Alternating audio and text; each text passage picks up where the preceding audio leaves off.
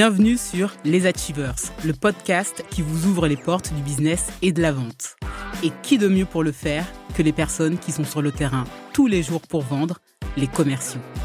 Évidemment, on ne vend pas de la même manière, en B2B ou en B2C, en fonction de la nature de son offre, de son secteur ou de la maturité de son entreprise.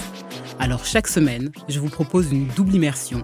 Je reçois une personne qui nous expliquera son marché et sa réalité de la vente. Je suis Audrey Petro, consultante en développement commercial et toujours sur le terrain. Je vous souhaite une très bonne écoute et je vous dis à tout de suite.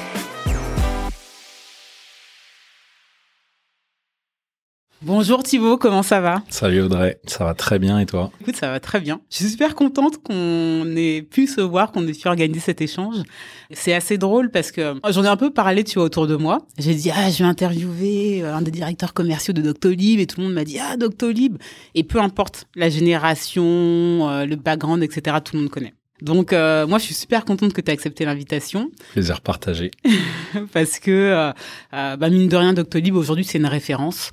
Je pense pour tous les Français encore une fois, hum, mais je pense que c'est aussi une référence dans l'écosystème de la startup nation. Aujourd'hui vous êtes je pense la startup la plus valorisé, euh, et si je dis pas de bêtises, vous êtes valorisé quoi 5,8 milliards depuis euh, ouais, c'est ça, ouais. depuis l'année dernière. Ouais. Vous avez euh, connu une croissance folle.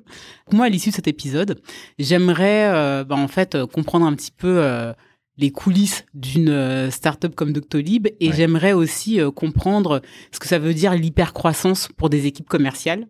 Mais avant ça, J'aimerais que tu nous en dises aussi un petit peu plus sur euh, ton parcours. Donc euh, voilà, si ça te va, je te laisse te présenter. Avec plaisir. Donc moi j'ai 34 ans, je suis marié, j'ai deux enfants. Qu'est-ce qui me qualifie d'abord? Mon parcours, eh bien très simple. Euh, j'avais un parcours sportif moi initialement. J'ai fait un, sport-études dans le foot, l'INF Clairefontaine.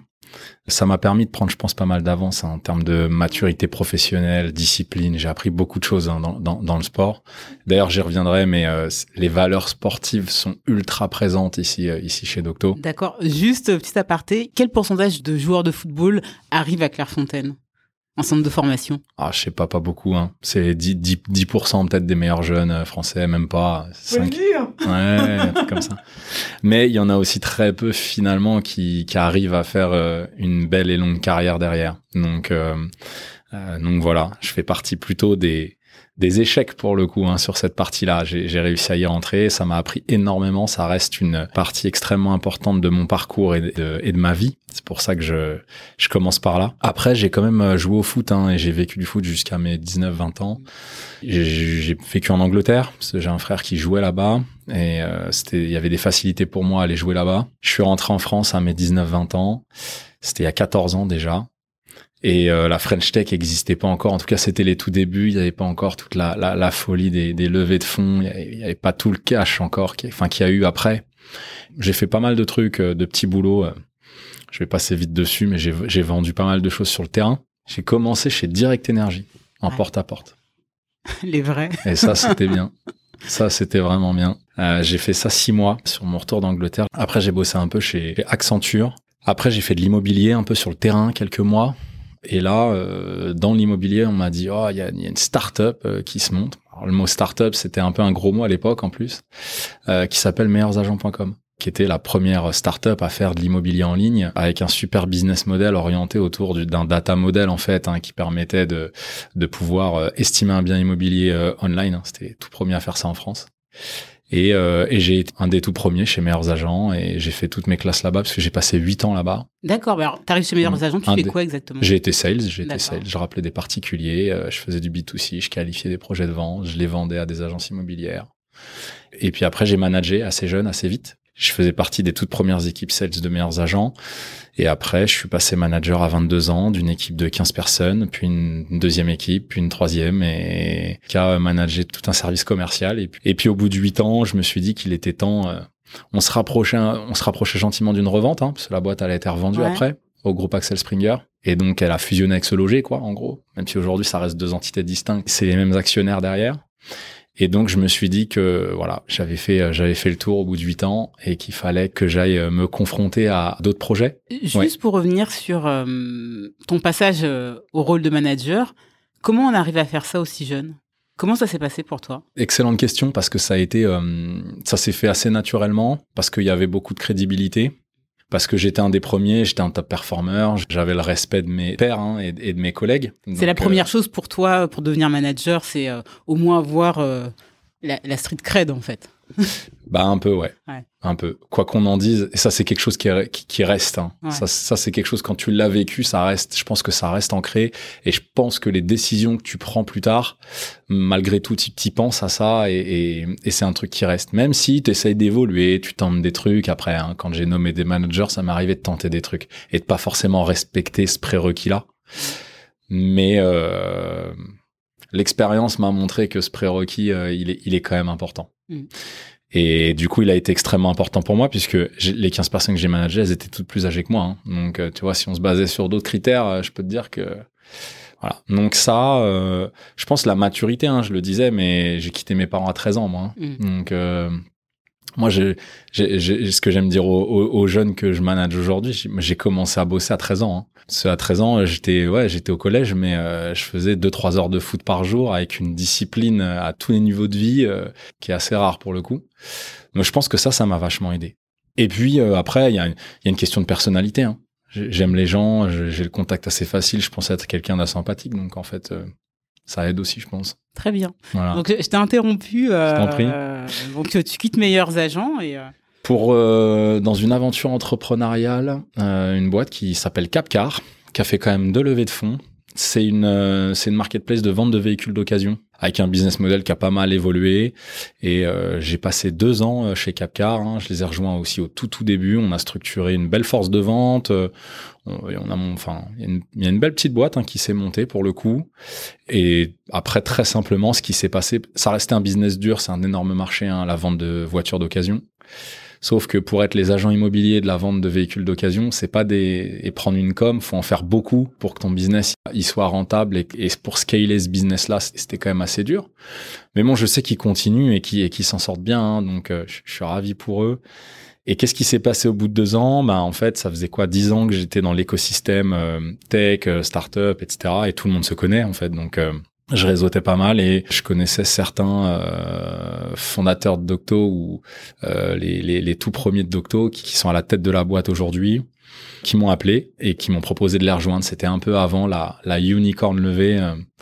voilà. Arthur Thirion qui m'a appelé et qui m'a dit voilà Tib, euh, on a besoin de gens qui ont déjà euh, scalé des équipes commerciales à distance, euh, qu'on fait un peu ce que tu as fait, on va lever 150 millions, on va lancer de nouveaux produits, de nouveaux pays. Est-ce que tu es chaud? Et évidemment, j'ai pas pu refuser. Ok, donc ça arrive à quel moment ça? Il y a quatre ans. On est un petit peu avant le Covid. Ouais. On est début 2019 quand ça arrive. Euh, je rejoins Docto pour lancer la téléconsultation au départ.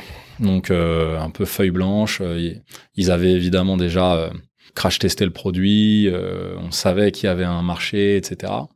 Mais c'était un nouveau marché en France, la téléconsultation à cette époque-là en tout cas, avant le Covid, un marché qui existait dans d'autres pays, hein, notamment les pays nordiques ou aux US. Donc on savait qu'il pouvait y avoir un, un, bon market fit en France.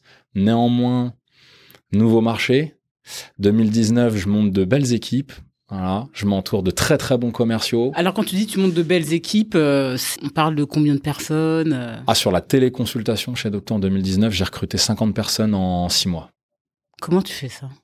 Ah bah là alors là pour le coup euh, je vais je vais pas m'accorder tout le crédit parce que je débarque chez Doctolib, il y a déjà 500 salariés, il y a une puissance de frappe incroyable, c'est il y a déjà une une marque employeur exceptionnelle tu vois. Mm, mm. Je vais pas te dire que j'ai rien fait, mais et que ça s'est fait tout seul. Mais honnêtement, dix fois moins dur que ce que j'ai pu faire chez Capcar ou chez Meilleurs Agents. Chez Meilleurs Agents, il y avait une force de vente d'une centaine de commerciaux. Mais ça, je te parle de ça sur huit ans de, de sur sur huit ans de ma carrière. Sans euh, chez Capcar, j'ai recruté pareil 50, mais en un an, tu vois, ou un an et demi. Même 50 sur un an et demi, moi, ça me paraît énorme. Ça me paraît énorme. Ouais. Ouais. ouais. Là, c'était dur pour le coup. Là, c'était vraiment dur parce que euh, plus petite boîte, euh, early stage, t'as pas beaucoup de fonds. Euh, là, c'est plus, c'est moins évident. Donc parce qu'il y a moins de moyens aussi. Il y a vraiment moins de moyens. Il y a pas forcément une marque employeur comme tu le disais aussi. Il y a pas de marque employeur même. Il y a il y a toi, il y a toi l'histoire que tu racontes. Hein. Ouais, et la confiance que les gens peuvent Et la confiance que les gens peuvent t'accorder rapidement, etc. Donc voilà, ça c'était dur. Recruter 50 personnes en 3 à 6 mois chez Docto, ça m'a paru vachement plus simple. On va en parler dans la partie organisation euh, commerciale, si, si, tu le veux bien, en, en dernière partie, ça, ça m'intéresse beaucoup. Juste pour les personnes qui alors, je ne sais pas, à tout hasard, ne saurais pas que fait Doctolib. Est-ce que tu peux rappeler un petit peu ben, quelles sont euh, vos activités principales? Ouais, bien sûr. Aujourd'hui, Doctolib, tout le monde connaît la plateforme. En tout cas, il y a, il y a 50 millions de comptes patients hein, quand même. Il y a 50 millions de personnes. Il y a 45 millions en France et euh, voilà et on, on, est en Allemagne et en Italie aussi, mais en France il y a, il y a trois quarts des Français qui ont un compte Doctolib pour prendre leurs rendez-vous médicaux en, en ligne avec euh, tout n'importe quel spécialiste, médical ou paramédical d'ailleurs. Il n'y avait pas un sujet sur euh... sur les professions non réglementées. Oui, ah d'accord. Oui, c'est pas ouais, pareil pour le coup. Des paramédicaux, il y a des professions réglementées. Un psychologue, c'est une profession réglementée. Et ce oui, c'est pas c'est pas une profession médicale, c'est une profession paramédicale par exemple. D'accord. Non réglementé, c'est c'est quoi? C'est les euh... non réglementé, c'est quand il y a globalement quand il y a pas de diplôme à avoir pour exercer cette profession ou d'examen euh, reconnu par l'État, en gros.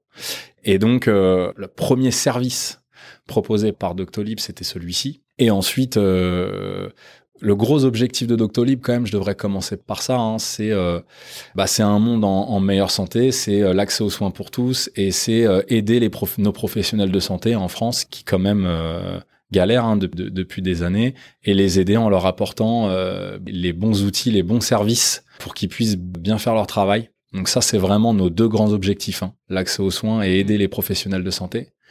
Et euh, tous les services qu'on a pu sortir après répondaient à ces deux besoins-là. On a sorti ensuite la téléconsultation. Aujourd'hui, on a euh, on a 25-30 000 praticiens. Donc ça, c'est des beaucoup de médecins généralistes qui utilisent ce, ce service-là. Et depuis deux ans, on a lancé un logiciel médical qui était un peu la brique manquante. Euh, c'est l'outil de gestion de cabinet pour un praticien. C'est là-dedans, c'est-à-dire que c'est là-dedans qu'il a ses dossiers patients, euh, qui met tout ça, toutes ses informations médicales sur ses patients. Ce qui aujourd'hui me permet de pouvoir envoyer les lettres d'adressage, les comptes rendus. Par exemple, c'est même avec cet outil qui fait les lettres d'adressage, qui fait les ordonnances euh, et qui note bah, qui t'a prescrit la dernière fois, à quel âge tu t'es fait vacciner, quels sont tes antécédents médicaux, etc. C'est un CRM pour les médecins. Mm. C'est leur CRM. Ouais pour les médecins qui, qui ont accès à ce service-là, qui ont souscrit à ce service-là, ils l'utilisent euh, toute la journée, tout le temps. Tu as un, retour sur euh, le nombre de médecins activés? Ça fait un an et demi qu'on a vraiment lancé le full full service et on a 6000 utilisateurs aujourd'hui. Sur la plateforme Agenda, donc réservation de, des créneaux médicaux et paramédicaux, etc., on a 300 000, 350 000 okay. utilisateurs. Je sais plus mmh. exactement, entre 300 et 350 000. On a 25-30 euh, 000 utilisateurs sur la téléconsultation. Et euh, nouveau service qui est tout, tout, tout récent, on a déjà ouais, 6 000 utilisateurs. Ouais, ouais, et, euh, et, évidemment, on, on, va beaucoup investir encore pour euh, rendre euh, ce dernier service-là le, le meilleur du marché en, en, vrai, je suis convaincu que c'est déjà le cas, mais, mais c'est un marché de remplacement puisque les médecins ils sont déjà équipés d'autres solutions qui sont très vieillissantes, mais ils sont déjà équipés. Là où sur notre produit 1, donc l'agenda, il n'était pas équipé, c'était un nouveau marché qu'on a ouvert. La téléconsultation, c'est pareil, c'était un nouveau marché qui n'existait pas en France, qui existait ailleurs, mais pas en France. Là, sur, euh, le logiciel médical, logiciel métier, de gestion de cabinet, il y avait déjà des, des, concurrents qui étaient présents sur, sur ce marché-là, et c'est un marché qui a 40 ans déjà. Donc euh, voilà, on investit beaucoup pour faire quelque chose de parfait pour les médecins. D'ailleurs, c'est un outil qu'on a co-construit avec nos médecins. On a recueilli leurs besoins pendant de nombreux mois avant de créer le service et le produit. Ouais, ok, très bien. Moi, la, la, question qui me vient tout de suite euh, en tête quand je pense à ce type de service-là, c'est vous avez d'une certaine manière remplacé les euh, assistantes euh, médicales, les secrétaires médicales ou pas? Eh bien, pour le coup, pas du tout. C'est ce que les gens pourraient penser de notre service de réservation de créneaux, mmh, etc. Mmh, hein, mais c'est assez réducteur, je trouve, pour les assistantes euh, ou assistants médicaux qui, qui, gèrent tout le cabinet. Ils ne gèrent pas que la prise de rendez-vous. On voit que ça hein, du côté patient. On se dit, on appelle une secrétaire, elle nous boucle un rendez-vous avec le médecin ouais. X ou Y. Mmh. Elle fait pas que ça, mmh. la secrétaire. Elle doit gérer un certain nombre de choses dans le cabinet. Et en réalité, ça a été un vrai outil pour elle aussi. Et aujourd'hui, euh, ça c'est un de nos atouts, hein. franchement. Hein. Les, se les, secrétaires dans les cabinets, c'est un atout pour Doctolib. C'est elle que vous arrivez à convaincre en priorité euh... Honnêtement, en général, elles sont toutes très contentes quand, y a, quand on installe Doctolib dans un cabinet. Ouais, d'accord. Ah ouais, ouais. Ça leur fait gagner un temps monstrueux, ouais. ça leur simplifie la vie, mais mais beaucoup quoi. Donc aujourd'hui, euh, trois activités. Donc ce que tu, tu expliquais, vos clients donc en France et en Allemagne. Et en Italie. Et en Italie, mm. ok, très bien. Vous avez des, des vues d'internationalisation euh... Ah bah oui, on a commencé. Hein. L'Allemagne, on y est depuis 2016, je crois, 2017. L'Italie, on y est depuis un an et demi, là, deux ans. Et donc, euh, bien sûr, c'est que le début. Il y a certaines familles de praticiens qui sont plus faciles à convaincre que d'autres. Disons que les, les, différentes familles de praticiens, comme tu dis, ne prennent pas les services Doctolib pour les mêmes raisons. Donc je veux pas dire qu'ils sont plus faciles ou moins faciles. Il y en a certains, notamment les paramédicaux, qui vont venir sur notre plateforme en se disant ça va m'apporter de la patientèle. Typiquement, euh, on se rend pas trop compte, mais euh, enfin on le sait pas trop. Nous, si t'as pas les chiffres, tu peux pas le savoir. Aujourd'hui, euh, un psychologue qui se lance, c'est difficile de lancer son activité pour un psychologue. Pour quelle raison, ton avis? C'est une pratique qui, qui, qui s'est vachement démocratisée, mais on n'est pas aux US. Hein, euh, c'est pas euh, commun euh, comme aux US d'avoir ton psy, ouais. tu vois. Donc je prends cet exemple-là parce qu'il va parler aux gens. Et typiquement, un psychologue aujourd'hui qui travaille bien, il a, il fait 80 consultations, 100 consultations par mois. Là où un médecin généraliste, il en fait plutôt 400, 500. Tu vois la différence? Et du coup, le psychologue, il prend Doctolib pour avoir du nouveau patient, se créer une bonne patientèle, avoir du suivi derrière, de la récurrence et tout.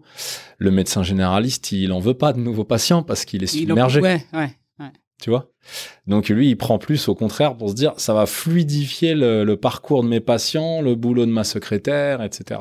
Donc ça répond pas, excuse-moi, complètement à ta question, hein, mais du coup, tu te doutes que euh, il y a de vraies spécificités hein, de certains praticiens versus d'autres, et du coup, on est organisé nous en interne en fonction de ça. Objectif pour nous, pour accompagner au mieux le praticien, faut qu'il ait des interlocuteurs qui connaissent sa profession. Et donc chez nous, bah il y a une équipe qui va s'occuper spécifiquement des médecins généralistes, une autre qui va s'occuper spécifiquement des psychologues. Quand tu dis ça, c'est dans l'équipe commerciale ou au sein de toute la boîte en fait? Au sein de toutes les équipes qui sont en contact avec le client. Donc euh, les commerciaux, oui, les équipes qui vont gérer toute la partie euh, onboarding et accompagnement des praticiens aussi. Faut qu'on délivre un service premium. De toute façon, on n'a pas le choix. Aujourd'hui, c'est quoi les grands défis pour Doctolib? Je, je, regardais un petit peu ce matin, tu vois, dans la presse, j'ai vu qu'il y avait, et je pense que ça c'est un, sujet parmi tant d'autres, mais tu vas peut-être me dire le, le contraire, euh, le sujet de l'annulation tardive des rendez-vous. Alors annulation tardive ou euh, pas d'annulation du tout et nos shows. Show, ouais. Est-ce qu'il y a d'autres sujets et est-ce que celui-ci en est vraiment un? Bah celui-ci en est un évidemment. Maintenant. Euh forcément, je veux pas me faire l'avocat du diable, mais avant Doctolib, euh, on mesurait pas. C'est quelque chose qu'on mesurait pas. Mm. C'est marrant, mais mm. c'est quelque chose qu'on mesurait pas. Mais ce que je peux dire, c'est que c'était euh, c'était trois fois pire. Ouais, tu penses? Ouais. ah, Je pense pas, j'en suis sûr. tu vois, je parlais d'accès aux soins, mais euh, alors les trop jeunes comprendront pas et j'ai que 34 ans, mais je me souviens de ce que c'était de prendre un rendez-vous avec un dermato ou un, ou un ophtalmo. Dans 4 euh, mois. Euh, ou un ophtalmo ouais. il y a, il y a 10 ouais. ans, tu vois. Ouais. Donc oui, ça reste quand même une problématique parce que maintenant, quand tu as des services comme celui de Doctolib, il y a des attentes sur l'accès aux soins, mais le no-show, c'est même pas qu'une question d'accès aux soins, c'est une question plutôt de coût derrière pour le praticien, d'organisation pour le praticien. Ils sont quand même débordés, nos praticiens, donc faut optimiser leur temps médical. Faut l'optimiser et donc oui c'est un vrai sujet pour nous. Et on a toute une série pour le coup là en 2023 il y a un énorme investissement qui va être fait pour mettre en place toutes les mesures qu'il faut pour réduire l'absentéisme là où je pense qu'on a progressé c'est que déjà grâce à enfin grâce en partie à Doctolib les gens ont peut-être moins le réflexe des urgences déjà qu'il y a 10 ans ou quand mmh. t'étais malade et que t'as pas de médecin mais en fait tu vas aux urgences bon ça c'est moins le cas maintenant euh, faut pas ubériser la santé faut pas euh, faut pas faut, faut, sensibiliser les gens sur le fait que euh, voilà, aller chez le médecin, c'est pas comme aller chez le coiffeur, quoi. Il y a d'autres sujets, d'autres d'autres défis que tu vois pour Doctolib là dans les deux trois prochaines années? Oh, il y en a pour les deux trois prochaines années, il y en a il y en a beaucoup. Continuer de développer le logiciel médical qu'on propose aux médecins, continuer de le développer pour qu'il puisse être utilisé par 100% des praticiens qui sont sur la plateforme. Ça, c'est un vrai objectif. Mmh. Aujourd'hui, on a on a construit un service qui s'adresse plutôt pour l'instant aux médecins généralistes et à certains spécialistes. Demain, il s'adressera euh, aux kinés, aux dentistes, pourra être proposé aussi à des professions paramédicales probablement. Donc ça, c'est un gros enjeu pour nous parce qu'on pense que ça, ça va vraiment aider tous les praticiens. C'est un marché, une fois de plus, comme je le disais, hein, qui est un peu bloqué depuis 40 ans, avec des vieux acteurs qui n'offrent pas. Nous, on sait que le progrès passera par l'innovation et donc on investit énormément là-dessus. Et on travaille avec nos médecins Après, euh, un autre gros défi pour nous, ça va être la coordination des soins. Ça, on a déjà un produit, je t'en ai pas parlé, parce que c'est un produit euh, aujourd'hui qui est gratuit, qui s'appelle Doctolib Team, qui permet aux praticiens de communiquer entre eux via la plateforme Doctolib. C'est comme un WhatsApp pour les médecins, quoi. Si, si, si je vulgarise un peu l'outil, parce qu'il fait vachement plus que ça pour le coup, mais euh, ça, ça va être un, un, point très important pour nous, hein, toujours dans notre but de faciliter l'accès aux soins, faciliter le parcours de soins pour les gens et faciliter la vie des professionnels de santé eh bien la coordination des soins et le parcours de soins en France, c'est ça s'améliore, mais c'est pas si simple. Et nous, je pense qu'on a un rôle important à jouer là-dedans. C'est-à-dire, tu vas voir ton médecin généraliste, bah s'il est nouveau dans la région ou autre, il va te dire ok, faut que tu ailles faire un électrocardiogramme, mais tu t'adresses à qui? Bon bah il va te faire une lettre d'adressage. Mais s'il connaît, s'il a des confrères. Mais le confrère derrière, il a pas forcément le suivi, il a pas forcément ton dossier, tout lui est pas forcément bien transmis, etc. Tu vois? Alors, c'est super intéressant ce que tu dis, parce que pour moi, d'une certaine manière, ça rentre en concurrence avec ce qu'essaye de faire le DMP, tu sais, le dossier, le dossier médical, partagé. J'ai envie de dire anciennement, euh, comment on appelait Le carnet de santé. Mais typiquement, je pense qu'on peut être complémentaire, nous, pour le coup. On n'est pas du tout. Complémentaire. Euh, ouais. ce qu'on va faire, ça va être ça va être vraiment en complément du, du, du, de la mise en place du, du DMP, hein, puisque de toute façon, euh, le DMP, on va l'intégrer complètement, notamment dans notre outil de, ah. de gestion de patients. Euh, l'accès au DMP pour les médecins, c'est de toute façon mm. hyper important. C'est une initiative euh, de, de l'État, donc euh, voilà. Et on sera complémentaire par rapport à ça. On va pas faire doublon, hein. ça, ça servira pas à grand chose et ça servira pas à la cause pour le coup. Donc non, non, je pense qu'on va être en complément de ça. Mais typiquement, au-delà du dossier médical partagé, il y a euh, la, la fluidité avec laquelle ça communique. Comment remettre le patient au centre de, de sa santé?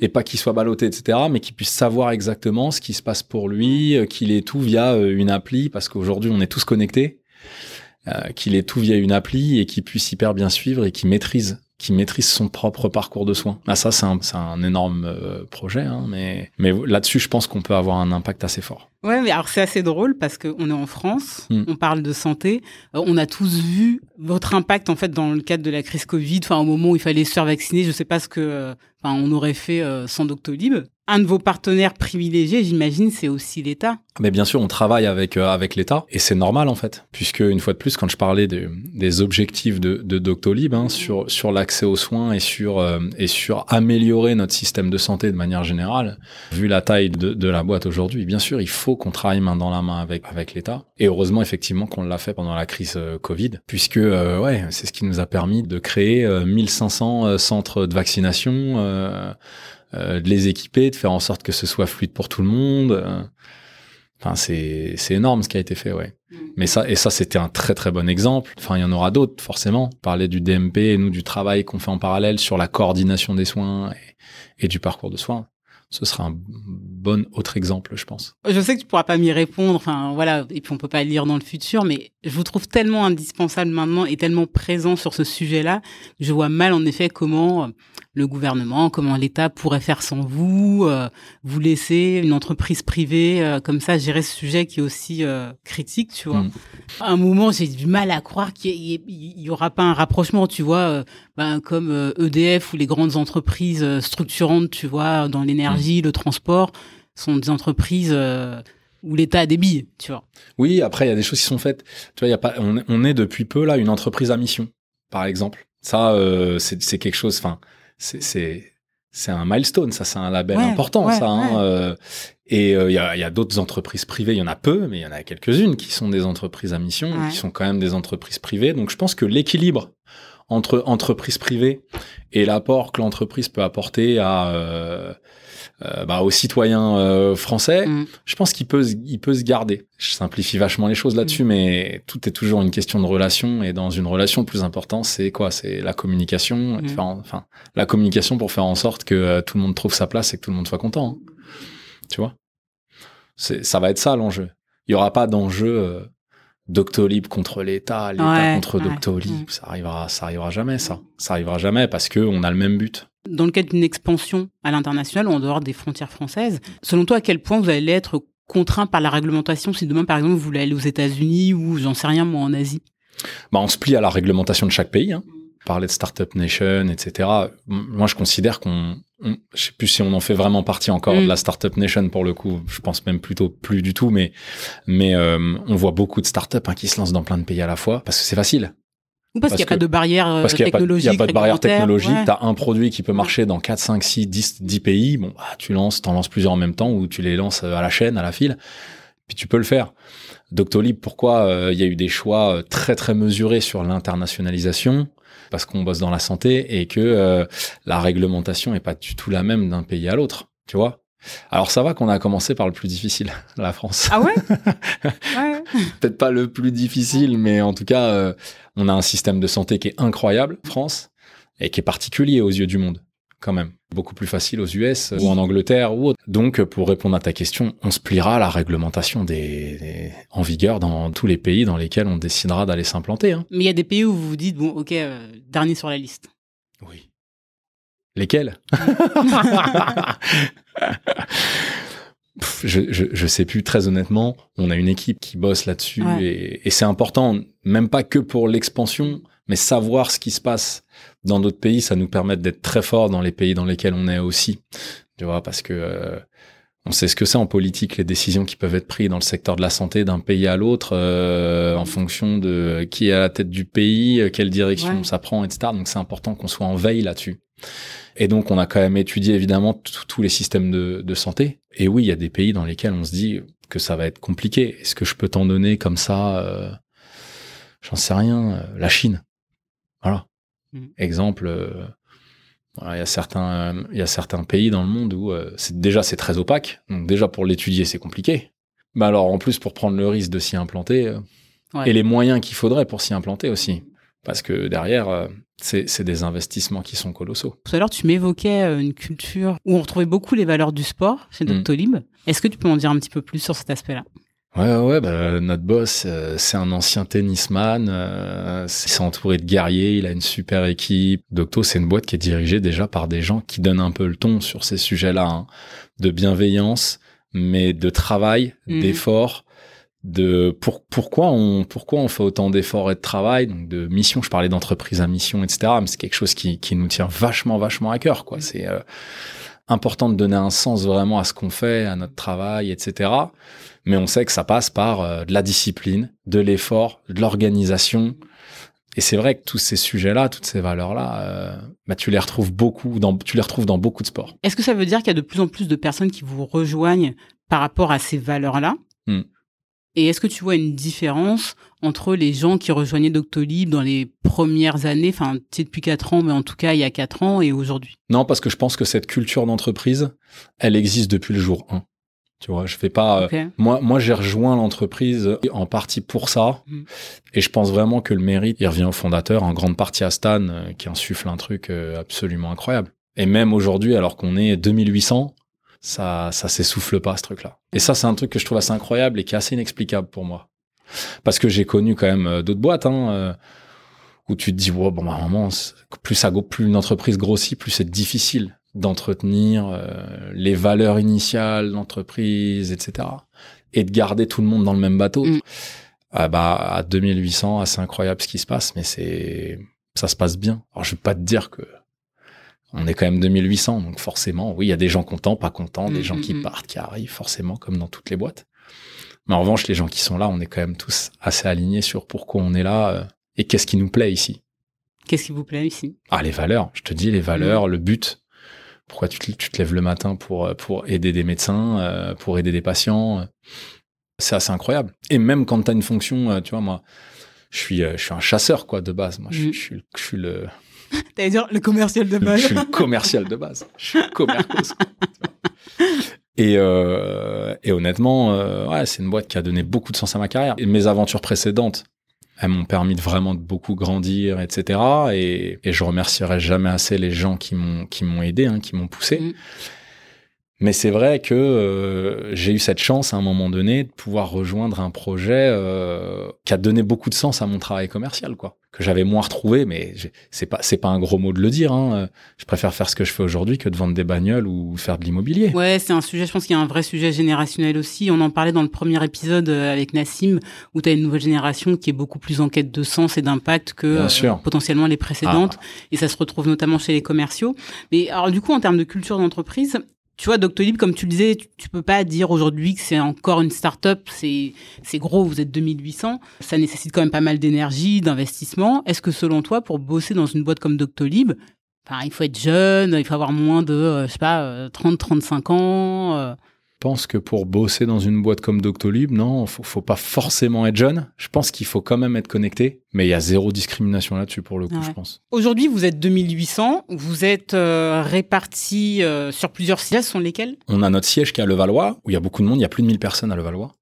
On a un autre site qui est en construction, hein, pour tout dire, mais en attendant, on est dans un espace de coworking euh, où on a pris beaucoup de place à Nantes, où j'ai passé deux ans d'ailleurs. Hein. Je l'ai pas raconté quand je me suis présenté, mais le dernier produit dont je parlais, j'ai été lancé de Nantes, où on a recruté beaucoup d'équipes. On est déjà 300 à Nantes, et donc euh, ça va être vraiment un deuxième site important. Et après, on a des bureaux locaux un peu partout en France, des petits bureaux, parce que on a des équipes euh, terrain qui sont qui sont un peu partout en France. Donc euh, voilà, on a deux gros sites en France. Et, euh, et, quelques bureaux un peu partout. Doctolib, organisation hybride, euh, bureau et télétravail? Complètement. Ça se passe comment? Ça s'organise comment? Ça se passe super bien. On est sur un mode hybride où on a plusieurs jours par semaine où on, on pense justement, on parlait de culture d'entreprise et de valeurs collectives, sportives, etc. C'est important de se réunir. Donc, donc c'est pour ça qu'on a opté pour un modèle hybride et on est content. Et, c'est marrant, mais quand on l'a annoncé, bah, les collaborateurs, ils étaient tous plutôt contents quand même de pouvoir continuer à venir au bureau et de pas être contraints. Mais il y a quand même, disons quand même deux à trois jours de télétravail par semaine. C'est imposé ou c'est, enfin, ça se passe comment exactement? Imposé, disons qu'on structure. On essaye de cadrer un petit peu parce qu'il y a beaucoup d'équipes. Et on essaye de faire en sorte que sur les jours de présence, une équipe soit ensemble, si tu veux. Mais le modèle hybride, il est plutôt, plutôt souple, en fait. Donc, c'est, c'est top. Ouais, ok, très mm. bien, très cool. Aujourd'hui, l'organisation euh, commerciale d'Octolib, euh, elle s'organise comment? Elle est grosse, c'est une belle, c'est une belle grande organisation. Euh, eh bien, comme je le disais, on s'organise par déjà spécificité médicale, paramédicale, médecin généraliste, dentaire, kiné. Mm. On s'organise vraiment en fonction de la, de la spécificité de, des praticiens. Mm. Ça, c'est probablement le truc le plus important dans notre organisation parce que ça nous permet vraiment d'être meilleur, spécifique, euh, d'être précis. Euh. donc ça, ça c'est très important pour nous. Et puis après, euh, elle s'organise, je pense, comme comme toute bonne organisation commerciale, avec des équipes qui ont des managers, des managers qui ont des N plus 1 qui vont être senior managers ou directeurs. Mais alors du coup, c'est combien de commerciaux euh, C'est combien de verticales euh, Qu'on puisse se figurer un petit peu ça? Des verticales, il y en a, euh, il y en a une petite dizaine. Ok. À chaque verticale, un directeur commercial? Pour le coup, non, pas forcément, mais l'équivalent d'un directeur commercial, ouais, ça peut être un senior manager ou oui, il y a des patrons de, de BU, quoi. Mhm. Et du coup, en dessous, disons qu'en tout, il doit y avoir 350, 400 personnes, juste commerciaux, je parle pas des équipes qui vont onboarder les praticiens, qui vont être plus sur la partie satisfaction. Dans une BU, il y a 350 commerciaux? Pas dans une BU en ah. tout splitté sur 10 ah, euh, splitté sur les 10 verticales évidemment tu vois. Mais en plus de ça il y a 100 euh, à 150 personnes mm. qui sont là pour euh, et même plus. Si je compte le support il y a 300 personnes de plus qui font juste de la satisfaction et qui se chargent d'onboarder nos clients de s'assurer que nos clients vont bien qu'ils utilisent bien nos services. D'accord. Alors du coup, une organisation commerciale, c'est quoi? C'est est-ce que ce sont des SDR Organisation commerciale très simple. On a des sales qui sont full cycle, pour le coup, qui font tout. Et tu vas jusqu'au bout de la relation avec ton client, mhm. qui va bien au-delà de la signature du contrat, puisque tu formes ton client au produit qu'il a, auquel il a souscrit. Donc ça, le commercial, sa mission va jusque là. Et après, le client passe entre les mains d'équipes euh, qui vont plus s'occuper de sa satisfaction. Il me semble que vous avez des commerciaux sédentaires et des commerciaux terrain. Tout à fait. Ça, c'est notre spécificité dans notre organisation commerciale. On a euh, une centaine de commerciaux terrain c'est l'image de Doctolib en région et franchement c'est incroyable de, de pouvoir euh, s'appuyer sur eux. C'est des postes qu'on ne retrouve qu'en région. Où on les Non, à retrouve Paris également. aussi. Ah d'accord, mais alors du coup, pourquoi aussi, avoir créé des commerciaux euh, euh, au Sédentaires. final sédentaires et euh, terrain Bah pourquoi? Parce qu'il y a certaines verticales où euh, on a des parts de marché très importantes et où en fait on peut tout faire à distance parce que euh, parce que c'est ok de tout faire à distance et qu'on a des praticiens qui décrochent et qui et qui sont ok pour nous parler. Hum, hum, hum. Tu vois? Il y a des praticiens avec qui c'est plus difficile et du coup, il faut Ah, forcément. des gens. euh, Exactement. qui qui aillent sur place euh, et qui aillent discuter en client facing avec les praticiens. Ouais, il y en a. C'est en fonction de ces besoins-là qu'on s'organise quoi. Chez les commerciaux terrain et chez les commerciaux sédentaires, est-ce qu'il y a des qualités différentes à mobiliser? Des qualités différentes, oui, oui, oui, oui, oui. C'est pas, pour le coup, euh, c'est pas le même métier parce que, le commercial terrain, il tend déjà, il est plus isolé hein, que, le, que, que le commercial sédentaire qui est en équipe au bureau. hein. Il passe beaucoup de temps euh, sur la route euh, et donc il, doit avoir une grosse capacité d'organisation euh, pour savoir quand est-ce qu'il va faire son reporting, combien faut qu'il faut qu'il soit extrêmement bien organisé. Là où un commercial sédentaire, en général, c'est des profils peut-être un peu plus jeunes, qui ont peut-être un peu moins d'expérience sur le métier, mais parce qu'ils derrière, ils vont venir au bureau, ils ont une équipe et des managers de proximité qui peuvent les coacher au quotidien et les faire progresser très vite. Là où un commercial terrain, il a aussi un manager de proximité, mais il le voit moins, il l'a régulièrement au téléphone. Mais du coup, euh, bah, il y a besoin qu'il soit déjà euh, un peu plus senior sur son poste au moment où il commence, parce que la progression, elle va être forcément plus lente. Mais liée à l'organisation et au poste, en fait. hein. Ouais, ouais, bien sûr, comme tous les commerciaux Comme terrain, t'as ton terrain. agenda, tes objectifs. Après, ça paraît logique, hein, euh, des, des équipes sédentaires qui sont au bureau, qui sont ensemble et euh, qui ont un coach et un manager qui est là pour les aider quand, quand elles le souhaitent et qui est dispo pour ça. Bah, tu progresses beaucoup plus vite quand t'as ça, quoi. Et euh, tu expliquais que le, le sales prenait euh, le cycle de vente de A à Z, ce qui comprend l'onboarding et... euh, Pas l'onboarding, le- plutôt le training Ah, le training, très le bien. training. Ouais. du médecin. Après, l'onboarding vraiment doit durer un peu quand même, hein, pour que le médecin il soit bien lancé, euh, satisfait qu'il ait un bon usage tout de suite et que l'usage surtout ait, un, ait l'impact escompté pour qu'il y ait un vrai suivi. Donc Mm. c'est pas comme dans plein de boîtes où euh, ils se disent euh, ah l'onboarding c'est le training en fait, c'est euh, tu formes tu formes ton client à ton produit et puis trois jours après euh, salut et tu rappelles euh, tu lui dis rappelez si vous avez un problème quoi. Nous c'est pas ça. On est vachement plus proche que ça de nos utilisateurs et de nos praticiens. Ça veut dire qu'il y a un, un petit temps pour que les gens soient aussi à l'aise avec la solution? Ah bah c'est une, c'est une solution qui est fluide parce que l'UX est incroyable et que maintenant tout le monde le connaît. Mais pour le praticien, c'est beaucoup de fonctionnalités. Pour la secrétaire aussi. euh, Enfin, faut, c'est, un changement de, d'usage. C'est un changement quotidien pour eux. Ils mettent combien de temps à être autonomes sur le- l'outil?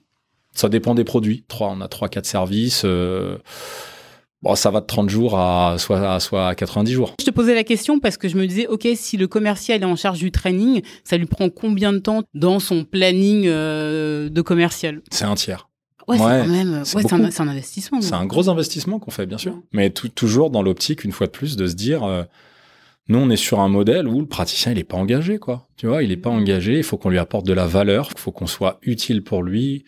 Et il faut qu'on soit le partenaire de confiance dont il a besoin. Et pour ça, en fait, faut, faut du support, faut de la satisfaction. Ouais. Tout à l'heure, je t'ai posé la question pour la nouvelle offre, mais du coup, le taux d'activation de manière globale, on va dire sur allez, la, la grosse fonctionnalité, euh, la Agenda. grosse offre, agenda, et il est de combien? En sachant que vous avez mis tout ça en place, j'imagine qu'il y a des praticiens qui n'utilisent pas forcément la solution, vous Ah, la lui vendez, oui. et puis euh, finalement, bon, Ah bah, c'est des, praticiens, des praticiens qui dormants. arrêtent. Des, Ouais, ou qui alors, sont des praticiens dormants. dormants, on n'en a pas.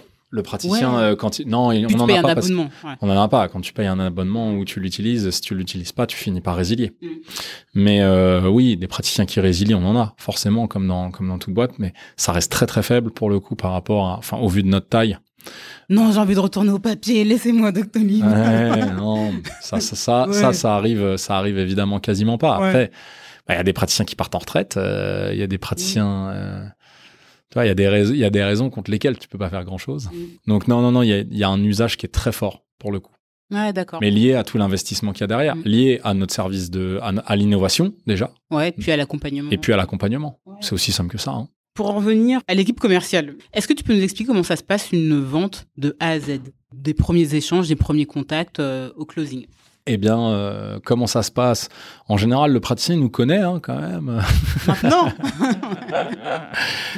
Maintenant, en général, il nous connaît, donc euh, où on l'appelle, où on se déplace pour aller le voir. En général, on va beaucoup échanger avec lui sur la structure de son cabinet, savoir Mhm. comment il fonctionne. Il a une secrétaire, il en a pas. Ouais, on est Comment tra- découverte. Comment travaille la secrétaire? Découverte. Une découverte qui est très poussée, hein. Parce que euh, parce que certains utilisent des outils, d'autres pas, euh, mais beaucoup il y a beaucoup d'habitudes chez les médecins. D'accord, pour savoir comment vous allez pouvoir vous insérer en fait. euh, Et puis, Voilà. et puis, et puis à quel point le changement pour lui va être difficile ou pas.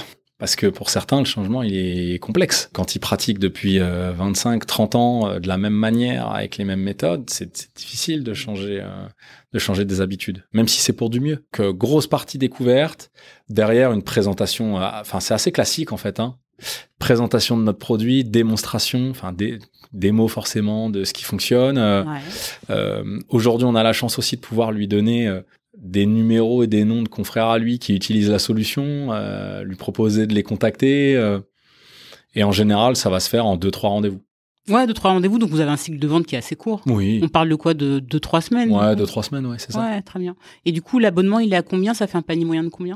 C'est entre 100 et 150 euros. Euh, Aujourd'hui, tu sais un peu quelle est votre part de marché? Pour le coup, on la suit verticale par verticale. Ce sont des marchés différents. Il n'y a pas autant de médecins généralistes en France que de dentistes. Et du coup, ça dépend vachement des, des verticales. Donc, c'est difficile. En fait, ça va, ça va de 25 à 75%. Ok, tu sais pourquoi je te pose la question? Parce que je me dis, demain, t'es un jeune commercial, t'arrives chez Doctolib, on Ouais. dit, bon, bah maintenant, tu dois aller prospecter euh, sur le terrain ou même t'es commercial euh, sédentaire. Je me demande à quel point le marché est saturé, en fait, ou à quel point, tu vois, c'est, ça va être difficile d'aller gratter de nouvelles parts de marché. Eh bien alors, euh, tu vois, euh, de manière très générale, on a 300-350 000 euh, praticiens sur la Mhm. plateforme. Des professionnels de santé en France, il y en a 2 millions. Ouais, un peu plus. ouais, ok. Donc, euh, les gens qui parlent euh, d'hégémonie, tu vois, alors il y a que... Ouais, c'est, Ouais, on n'y est pas encore. bah, on n'y est pas encore. En fait, on est très installé dans les zones urbaines parce que c'est comme ça. Ça, s'est- ça, ça, ça, ça s'est fait un peu naturellement comme ça. Euh, maintenant, évidemment, il y a plein de zones où il faudrait qu'on soit davantage présent pour aider euh, plus. Mais bien sûr que c'est que, enfin, c'est pas que le début en France parce Ouais. qu'on a déjà, on, on est effectivement bien présent, mais il y a encore beaucoup à faire. Et des parts de marché, il y en a encore. euh, on n'a pas, on n'est pas les seuls sur le marché. Les, les concurrents, oui, ils sont petits. Ils ont l'air petits et les gens n'ont pas l'habitude d'aller sur d'autres plateformes que sur Doctolib pour prendre leur rendez-vous. Mais il y a quand même beaucoup, beaucoup, beaucoup de médecins, des centaines de milliers qui ne sont pas sur Doctolib. Je suis tellement énervé quand ça arrive. Ouais, hein. Ou quand on m'envoie sur une autre plateforme, je suis là. Ouais. Ouais, non, pourquoi? Je te jure. Bah, ça, faut, ça, faut le signaler aux praticiens, ça. C'est ça qu'il faut faire. Faut lui dire, voilà, j'ai mon appli Docto, euh, euh, pourquoi vous n'êtes pas là-dessus? Ouais. Qu'est-ce qui fait que parfois on dit non à vos sales Eh ben, c'est une très bonne question, Audrey. Parce que vous ne savez pas vous-même. Non, non, non, non, c'est pas qu'on sait pas. Forcément, on, on sait, on écoute hein, les praticiens quand ils, quand ils nous disent non. Mais quand on prend du recul, on se dit euh, que, bon, ceux qui vont à la concurrence, à la limite, euh, je peux comprendre que tu choisisses une autre solution euh, sur, sur, sur le marché, euh, que tes patients réclament pas plus que ça que tu sois sur Doctolib et que tu es sur, t'es sur une autre plateforme. Voilà, je, je peux comprendre ça. Sur euh, sur les autres, euh, je sais je sais pas trop. hein. Il y en a. Je te dis, c'est surtout, je pense, un, un changement changement d'habitude qui est parfois difficile pour les médecins. Ou alors les irrésistibles gaulois. euh, tu vois, il y en a hein, les irrésistibles gaulois qui qui reconnaissent hein, des fois euh, la valeur ajoutée de Docto et tout, mais par principe euh, par principe n'iront pas ou payeront pas pour euh, pour ce type de service. Aussi, il y en a. Parce qu'en soi, c'est pas, c'est pas, c'est pas cher. Enfin, tu me dis Non. 150 euros par mois. euh, Bah non, non, surtout quand on sait que, euh, voilà, enfin, un médecin, il- un médecin pour bien s'équiper, etc., il paye, euh, c'est rien, enfin, c'est, c'est rien, c'est pas rien, mais c'est petite partie de son budget. C'est pas une grosse partie de son budget. Et surtout, au vu de ce que ça apporte, c'est même pas une question forcément que de budget, etc., c'est, c'est, c'est ce que ça apporte derrière en termes de valeur. Ça apporte beaucoup de valeur. Ouais, donc euh, a priori plutôt de la résistance au changement. A priori, tu on est sur de la résistance au changement. Il y a pas de pro... non, il y a pas de Et ça, en bon commercial que je suis, ça, ça c'est l'objet. Enfin, c'est. Est-ce que c'est une vraie objection ou est-ce que euh, est-ce qu'il y a d'autres choses cachées derrière ça? C'est jamais dit, c'est jamais facile hein, quand t'es Ouais. commercial de d'être confronté à, à cette situation-là en fait, où t'as pas euh, une objection, un traitement à l'objection avec le Mhm, bon mhm. argument ou le bon chiffre, etc. Tu vois? Après, Mais c'est ce qui, je pense, doit être dur d'une certaine manière pour euh, vos sales. Enfin, tu m'arrêteras si je me trompe. C'est que je trouve que au final, tu dis les, pro, les praticiens, les professionnels de santé sont des professionnels, mais c'est pas du B2B, en plus c'est du B2C. Donc en plus, dans la gestion des objections, tu es sur un rapport qui est très personnel. Tu peux pas, tu peux pas dérouler, comme tu le disais, un truc, un script, etc. Parce que c'est sont des gens. Bah, c'est comme dans l'immobilier. C'est exactement. Et en fait, euh, t'as as dit un truc très juste. Hein. On fait plus de B2C que de B2B on pense que c'est des oui c'est des professionnels de santé mais mais en fait euh, un médecin généraliste qui est seul dans son cabinet ou avec sa secrétaire euh, depuis 30 ans etc en fait euh, les discussions qu'on a avec lui quand on fait une découverte des besoins etc on parle pas à une entreprise hein. on parle bien à, une à une personne qui a des problématiques qui a des besoins spécifiques à son vécu son organisation son expérience etc t'as as relevé un truc important là. Alors comment tu les formes? Commerciaux Eh bien, tu vois, comme je le disais, hein, euh, stratégie initiale quand même, c'est euh, les différentes verticales. Donc bien comprendre déjà. Bien, comprendre le métier du praticien que tu vas appeler. Essentiel. Mais c'est essentiel en B2C, tu vois. C'est vraiment essentiel en, en, B2C. Hein, euh, quand je faisais ça dans l'immobilier, c'était pareil, la phase de découverte. Enfin, fallait, fallait savoir se mettre à la place de, de la personne qui vend un bien immobilier dans lequel il a mis toutes ses économies, toute sa vie, etc., etc. Tu vois, c'est le même genre de, sensibilité qu'il faut avoir. Et euh, là, il y a des spécificités verticales par verticale. Elles sont fortes les spécificités quand même. Tu vois, entre un dentiste et un kiné, euh, c'est deux métiers différents. Mm-hmm. Tu, tu, tu peux pas les, échanger et les adresser de la même manière. Ok, donc il y a une formation sur. Euh, il y a une formation vraiment sur la verticale. Il y a une formation sur les produits, sur les, la suite de services de, de Doctolib, évidemment. Après, il y a quand même de la formation commerciale. Hein. Ça reste une, une, super école de vente, hein, euh, Doctolib. Raconte-moi. Euh, franchement, j'adore écouter ce que font les boîtes qui sont de vraies écoles de vente. Ouais.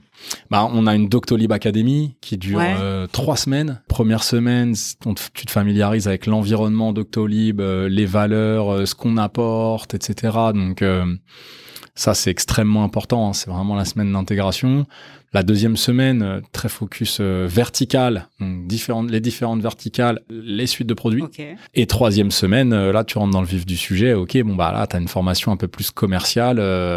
comment convaincre tel ou tel praticien de, prendre tel ou tel produit, etc.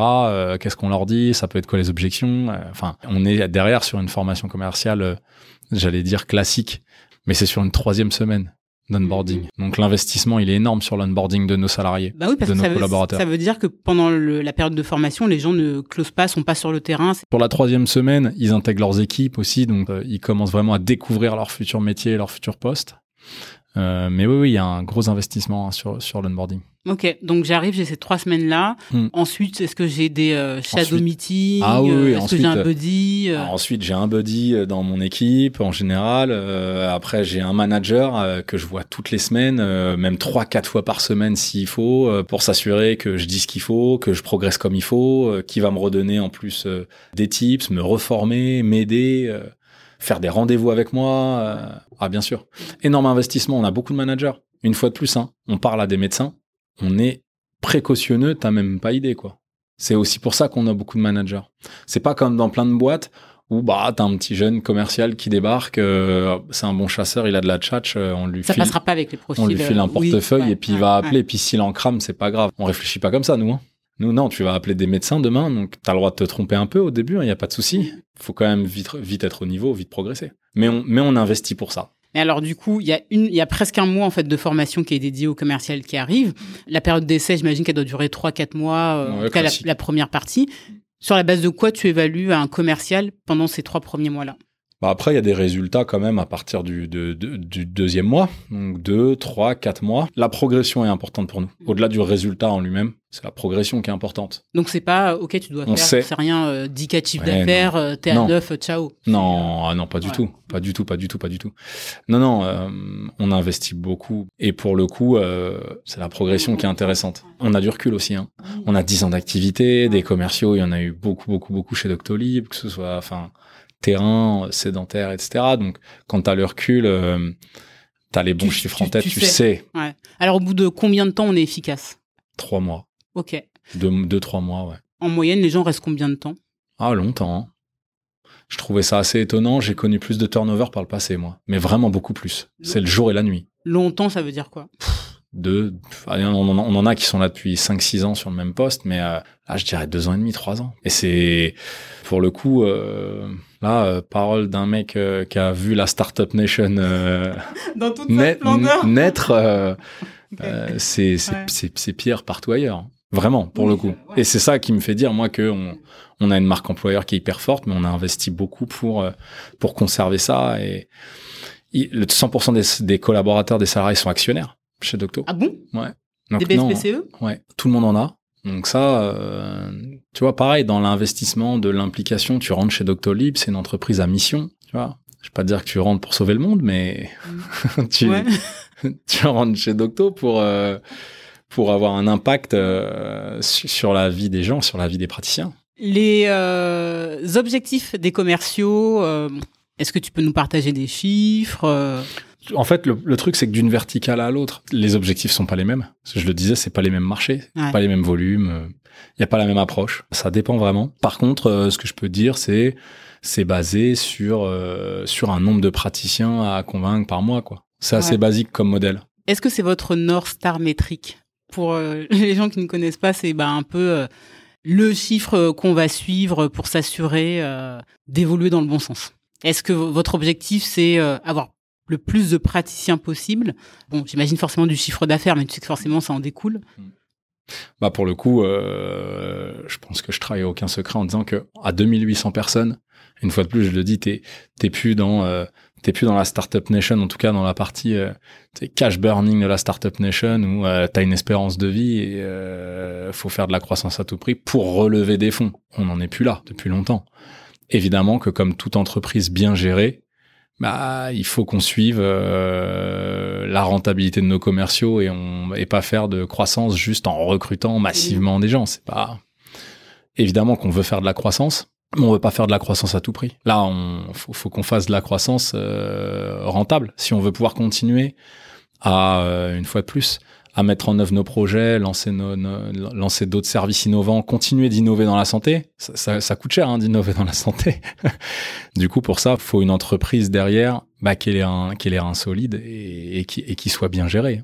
La Startup Nation telle que je la vois aujourd'hui... Elle est loin derrière vous bah, elle est loin derrière nous, mais c'est surtout que je parle avec beaucoup de gens encore de, dans, dans, cet écosystème et qui ont des problématiques différentes, qui ont une pression qui est différente. Leur pression à eux, c'est euh, je vais être à court de cash dans 10 mois, faut que j'ai coché telle case, telle case, telle case si je veux pouvoir espérer relever des fonds. Ok, quelles sont les possibilités d'évolution pour les commerciaux? Tu me disais qu'en effet, les gens restaient deux ans et demi, trois ans. Bah, très simple, hein, tu as, deux possibilités, mais déjà, c'est bien d'en avoir deux. Parce que pour le coup, dans beaucoup de boîtes comme la nôtre, en général, ce qui est prôné, c'est euh, évolution verticale. faut passer team leader ou manager, et voilà. Là, c'est une possibilité chez nous, parce qu'on a beaucoup de managers, mmh. beaucoup de team leaders, les plus talentueux, bien sûr, qui peuvent avoir, et les plus ambitieux peuvent évoluer verticalement. Il y a, il y a beaucoup d'évolutions euh, horizontales possibles aussi chez nous. Ah bon? Ouais, ouais, des programmes de formation pour faire en sorte que euh, quelqu'un d'hyper motivé qui veut rester chez Docto, qui veut faire du produit, puisse faire un programme et tout pour, pour aller faire du product, tu vois. Il y a plein de métiers qui ont un lien les uns avec les autres, tu vois. Euh, commerciaux, recruteurs, enfin, il y a plein, il y a, y, a, y a plein de possibilités transverses. Vu de notre taille, on communique vraiment très très bien sur toutes les possibilités de mobilité interne, tu vois. Et je pense que ça, c'est un énorme atout pour nous. Je pense que c'est un truc qu'on fait bien et qu'il faut qu'on continue de faire. Et sur lequel il faut qu'on continue d'être attentif parce que je pense que c'est ce qui nous permet de retenir aussi des talents. C'est quoi ton job à toi au quotidien? Je fais plein tu vends plus, on est d'accord. Ça m'arrive. C'est vrai? Ouais. Sur, sur des gros sujets? Euh, Ouais, mais au-delà de ça, des échanges commerciaux entre guillemets, je peux pas dire que je vends, mais et en fait, je fais quasiment, euh, je fais, je fais quasiment que ça. Tu vois, en fait, tu t'arrêtes jamais vraiment de vendre. Eh bien moi, je dirais que ouais, je suis encore vachement dans l'opérationnel malgré la taille de mes équipes. Docto, c'est 90% d'exécution, 10% de strat. Hein. Les gens pensent que arriver à un niveau de poste, c'est beaucoup ce que je dis à mes jeunes, tu vois les jeunes très ambitieux qui débordent d'ambition, au bout de six mois, ils veulent être manager, tu vois, c'est comme ça maintenant. c'est comme ça que ça se passe maintenant. Et puis, bah, je vais pas critiquer, c'est comme ça, hein, c'est dans l'air du temps. Ils veulent être manager souvent pour les mauvaises raisons. Ils pensent qu'ils vont plus faire d'opérationnel, qu'ils vont faire de la strat. Et quand je leur dis, c'est quoi, à ton avis, faire de la strat? Bah je sais pas, être dans les meetings, euh, faire. Mais tu crois qu'on fait quoi dans les meetings? Tu vois? On boit des cafés. Dans les meetings, non, mais dans les meetings, on design pas la strate de Docto sur les dix prochaines années, tu vois. Il y a des moments dédiés à ça. Mais euh, là, non, la plupart du temps, c'est euh, on se prend la tête pour savoir comment on améliore le run, comment opérationnellement on peut être meilleur. Et ça, ça j'ai un job finalement qui est très opérationnel. Je dirais que j'ai 40% de management quand même, parce que même si j'ai des gens en direct très très forts, pour le coup, je suis très content de mon équipe, moi, direct. Maintenant, euh, oui, je les aide vachement là-dessus. Je pense que mon rôle à moi, quelle que soit la taille des équipes, c'est pas une question de taille d'équipe pour le coup. Ça reste de continuer de transmettre euh, la vision, la bonne direction, les bonnes valeurs aussi. Et donc, j'ai une partie de management qui est quand même encore assez importante. Et euh, j'ai 10% vraiment de strat où, où là, tu fais des projections avec des équipes transverses sur les marchés, etc. J'ai un peu de ça, forcément, pour mettre en place les bonnes stratégies à six mois, un an, un an et demi, deux ans. Mais euh, le reste du temps, c'est du run, c'est de l'opérationnel, c'est du coaching, c'est voilà. C'est assez drôle parce que euh, j'ai interviewé également euh, Mathilde Deglin chez Ledger, donc qui est directrice commerciale là-bas. elle me disait aussi la même chose. Et puis elle me disait dans ces univers-là, faut que tu sois end zone en fait, faut que tu mettes la main dans le cambouis. Hyper important. Moi, un truc, tu vois, euh, quelle que soit une fois de plus la taille des équipes, un truc que je m'impose et que j'impose du coup aux gens qui sont en direct en dessous de moi, qui évoluent comme moi, qui sont aussi passés en général de sales ou euh, leur premier poste à manager, puis manager de manager, puis parfois directeur, eh bien, à tous ces gens-là, moi, je leur impose un truc. T'as évolué, c'est super. Tu veux être bon dans ce que tu fais. Faut que tu connaisses sur le bout des doigts le job de TN-1, de TN-2, de TN-3. Si tu maîtrises pas leur job, tu peux pas être impactant. Quel que soit ton niveau de poste, c'est pas possible. Donc moi, euh, ouais, ouais, je mets un point d'honneur à être hyper précis, à maîtriser 100% du job de toutes les équipes que je peux manager. Comment je peux leur parler? Comment je peux passer un message cohérent et être impactant si, si, si je maîtrise pas ce qu'ils font? Alors concrètement, comment tu fais quand tu arrives dans une entreprise directement en tant que manager pour acquérir cette crédibilité-là? Est-ce que tu prends ton téléphone avec tes équipes? Est-ce que tu vas sur le ah terrain avec elles? Ah oui, bien sûr. Tu vas sur le terrain avec elles, tu vends, euh, tu fais du vie ma vie, tu passes du temps avec elles pour comprendre et autant de temps que nécessaire, quoi. C'est évident. Tu te mets au niveau des gens, quoi. Et du coup, tu évoquais euh, des gens qui ont commencé en tant que commerciaux, sont passés euh, set manager, euh, directeur, etc. Il y a un programme pour les accompagner sur ce sujet-là parce que tu sais, ce qu'on voit souvent, c'est, et c'est génial parce qu'encore une fois, c'est de la crédibilité, c'est que souvent les, les responsables commerciaux le deviennent parce qu'ils étaient des bons commerciaux. Or, être un bon manager, c'est un job qui est complètement différent. Est-ce que vous les accompagnez sur ce sujet-là? Ouais, ouais.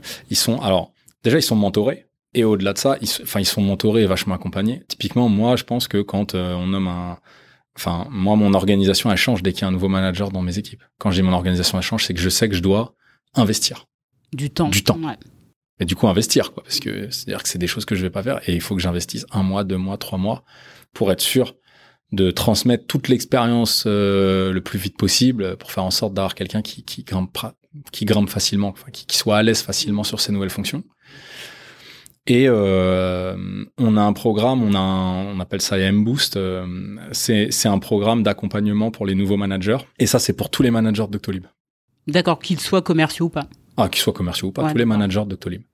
C'est un vrai accompagnement sur, euh, sur tous les aspects du job de manager. Ouais, ok, ça dure combien de temps? Je crois qu'il y a une première intro de trois jours complets sur site, euh, avec les formateurs, etc. Et puis derrière, il y a des, il y a des checks un peu en continu. Euh, il y a une formation un peu continue là-dessus. Je sais plus exactement c'est quoi le rythme, mais. Je vais te poser une question qui n'a rien à voir. C'est pas grave.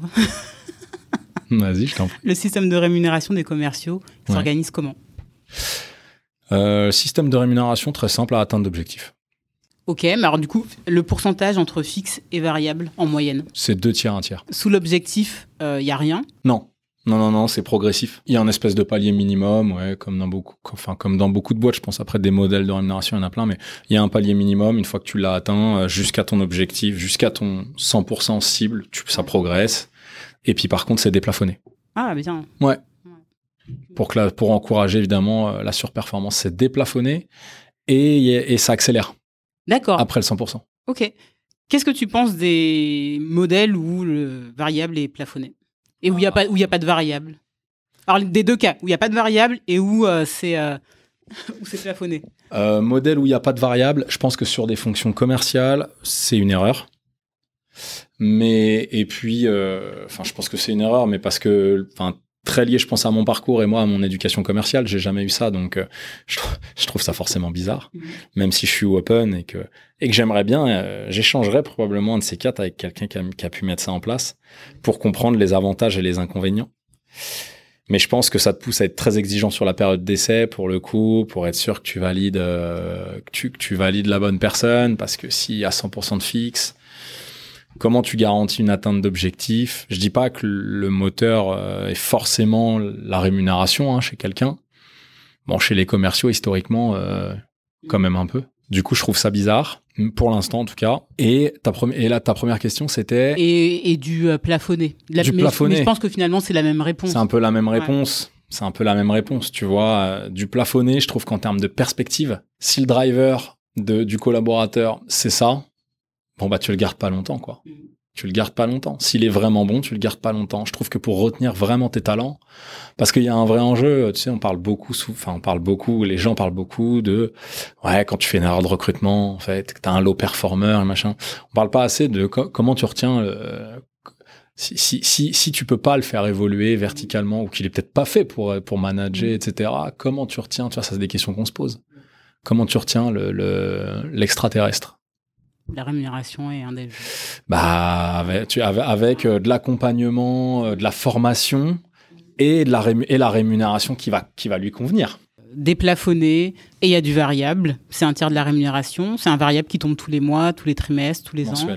Et ça, ça dépend des équipes, ça dépend du cycle de vente. On est hyper rationnel, nous, hein, sur ces sujets-là, pour le coup. Ça dépend du cycle de vente. Ouais. S'il est court, il euh, n'y a pas de raison que ce soit pas mensuel. Euh, s'il est très long, euh, peut-être plus compliqué de faire du mensuel, tu vois. Je pense aux équipes grands comptes, éventuellement, voilà, mais c'est une petite partie de nos équipes. Ok. Et c'est individuel? Oui. Il n'y a pas de collectif du tout? Dans certaines équipes, il y a un peu de collectif. Mais pareil, très rationnel. C'est qu'est-ce qui est qu'est-ce qui est qu'est-ce qui est collectif dans, dans, dans la mission? Et du coup voilà, faut être juste. On essaie vraiment d'être juste. Merci pour ta transparence sur le sujet. Je sais que c'est pas forcément évident. Non, c'est ok. Je pense qu'on commence à avoir fait un bon petit tour. Quotidien des commerciaux, rendez-vous, euh, réunion commerciale, euh, chaque équipe s'organise comme elle veut. Assez classique. Euh, il y a une partie un peu globale, réunion commerciale du lundi matin, etc. Où c'est important même de se communiquer les messages et de passer un moment ensemble au bureau. Et derrière, les managers ont ont des recommandations et un cadre et tout pour ceux qui veulent le suivre et tout ça, mais on les pousse vachement aussi à être créatifs et, et à animer, et à faire ce qu'ils ont un peu envie de faire et voilà pour aller pour aller chercher de la performance. Non non, c'est pas rigide. Je dirais qu'il y a il y a quelques meetings dans la semaine qui sont euh, qui sont un peu mais comme dans toutes les boîtes, pas pas forcément obligatoires parce qu'il y a des gens qui viennent pas et c'est ça change rien mais qui sont un peu des les réunions où tout le monde va, quoi, comme dans tous les services commerciaux. Et puis derrière, euh, le manager l'aide quand même beaucoup à s'organiser. C'est important quand tu as un sales qui fait euh, tout, tu vois, la prospection, closing, training. C'est une grosse organisation pour un commercial, donc on, les accompagne vachement quand même là-dessus pour être sûr qu'ils ne se perdent pas. D'ailleurs, tu parlais de, de prospection. Ils sont pas aidés par le marketing, il n'y a pas de lead Si, bien sûr. Ah, d'accord. Oui, bien sûr. On a différents canaux d'acquisition, hein, comme dans toutes les boîtes. Et heureusement, d'ailleurs, euh, quand tu es quand es Doctolib et que euh, en France, tu as la chance d'avoir une une marque euh, connue, reconnue, et puis on reçoit quand même beaucoup de bienveillance de la part des gens globalement. Les gens mmh. apprécient la marque, quoi. Je veux dire, et les services rendus. Enfin, je pense qu'on est une marque très bien vue et à juste titre. Forcément, heureusement, il y a beaucoup de euh, professionnels de santé euh, qui vont sur le site tous les mois, qui cliquent et qui sont rappelés euh, pour être installés. Ah, il y a une culture commerciale. On est des compétiteurs, il y a de l'ambition, mais beaucoup de bienveillance. Mais oui, quand même, au départ, il y a une culture commerciale assez forte. Et après, quand même, je pense aussi que, je vais pas dire qu'elle s'est atténuée, mais en revanche, il y, a, il y a un autre aspect de la culture qui s'est vachement développé ces dernières années, vraiment, c'est la satisfaction client. Ça, mm. c'est devenu euh, une priorité. Dans beaucoup de boîtes. Hein. Ouais, ouais, c'est devenu une ultra prio pour nous. Euh, au vu de notre taille, de ce qu'on veut faire, etc. On sait que sans ça, c'est impossible. C'est quoi les quelques règles de l'organisation commerciale? S'il y en a. C'est euh, l'humilité. Mm. c'est toujours comprendre pourquoi on te dit non et pourquoi on te dirait pas oui. Quand tu bosses chez Doctolib et que tu proposes des services hyper innovants, que sur plein de ces services, t'es pas seul sur le marché, mais presque, et qu'il n'y a aucune raison que le médecin ou que le praticien, que le professionnel de santé te dise non. Pourquoi il te dit non? Tu vois? C'est de l'exigence. C'est la grande question. C'est de l'exigence, c'est de la discipline. Non, mais c'est de Ouais, l'exigence, ouais, de la discipline. Tiens, d'ailleurs, le taux de closing est de combien? Ça dépend des équipes. Il va de 25 à 70%. Sur le band, il, il est, il est extrêmement élevé. Même de 25 à 80%, je crois. Et sur euh, les, les, les verticales les plus difficiles, euh, où, on, où, on, do- où on doit faire de l'outbound, euh, c'est plutôt 25, 25-30. Est-ce que tu penses que c'est plus facile d'être commercial chez Doctolib que euh, bah, même des boîtes que toi tu as pu connaître, euh, Capcar euh, que tu évoquais tout à l'heure Et ma question derrière ça, c'est est-ce que du coup, si c'est plus facile d'être commercial chez Doctolib, est-ce que du coup, euh, tu peux te permettre aussi de recruter un peu plus largement d'une certaine manière? Pas du tout. Je saurais pas répondre à la première question parce qu'en fait, c'est des difficultés différentes. Donc, savoir euh, qu'est-ce qui est le plus dur, euh, c'est des difficultés différentes parce, parce que euh, chez Docto, euh, c'est moins difficile d'avoir le rendez-vous, mais c'est plus difficile probablement de le closer quand tu l'as parce que, bah, en fait, ça fait dix ans quand même qu'on a qu'on va voir ou qu'on appelle et, et on est connu. Donc, t'es attendu. Oui, donc- oui. Il y a une exigence. Ouais. Et puis si en disant pourquoi t'as toujours pas signé Monsieur le client aussi, tu vois. Il y a une ex- exactement. Mm. Et il y a une exigence du prospect. Ça, c'est le revers de la médaille, hein, forcément. Il y a une vraie exigence et ils ont raison. Alors qu'à l'inverse, sur un produit qui est pas connu, dans une boîte pas connue, le plus dur, si, ton produit a de la valeur, le plus dur, c'est d'obtenir le rendez-vous, tu vois. Donc, qu'est-ce qui est le plus dur? Je sais pas. Mais par contre, sur le recrutement, non, non, sur le recrutement, euh, faut qu'on soit, non, non, on est exigeant. hein. Hum, hum, hum. C'est quoi le profil des, des commerciaux chez Doctolib? Il n'y a pas un profil. On est assez open, on est fort sur l'évaluation, tu vois, sur l'assessment de chacun des profils. Il n'y a pas un profil type, plein de gens très différents.